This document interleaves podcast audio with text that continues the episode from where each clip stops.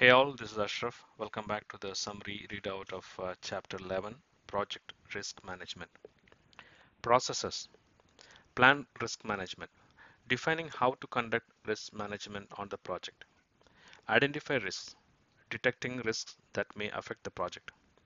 Perform qualitative risk analysis. Prioritizing risks by evaluating their probability and impact. Perform quantitative risk analysis, numerically analyzing the effect of risk on objectives. Plan risk response, defining the strategies and actions to address the project risks. Implement risk responses, implementing planned risk responses. Monitor risk, tracking risks, identifying and analyzing new ones. Key concepts risk, an uncertain event that if occurs has a positive or negative effect on the project. Probability, how likely is the risk to happen? Impact, if the risk does happen, how good or bad will the effect be?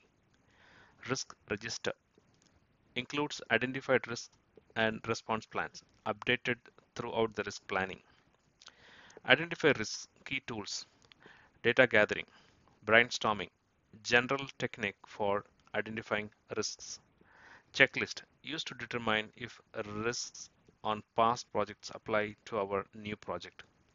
Interviewing interviewing experienced stakeholders and experts to identify risks. Data analysis. SWOT analysis helps identify potential risks, stands for strength, weakness, opportunity, and threat. Root cause analysis, RCA, working to determine the underlying causes of an issue. Document analysis, reviewing documents input to identify possible risks. Assumption analysis, identifying the risks to the project from inaccuracy of assumptions. Perform quantitative risk analysis, a data analysis tool. Simulations, simulates or iterates the effect of risks on project outcomes, Monte Carlo. Sensitivity analysis, assessing which risk could have biggest impact on project outcomes. Decision tree analysis shows alternative path through a project to support decision making. Influence diagram shows effect between project variables S-curve tornado diagrams. Negative risk responses, which are threats. Avoid. Eliminating threat or protecting the project from its impact. Transfer shifts the impact of a threat to a third party. Mitigate, reduce the probability of occurrence or impact of a risk. Accept, acknowledge the risk and not take any action unless the risk occurs. Escalate, for risks beyond the project scope, authority, communicate them to the proper parties. Positive risks responses, which are opportunities.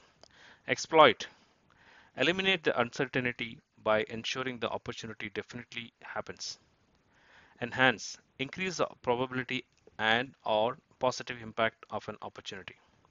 Share, allocating ownership to the third party who is best able to capture the benefits. Accept, take advantage of opportunity if it arises, but do not actively pursue it. Escalate, for risks beyond the project scope or authority, communicate them to the proper parties.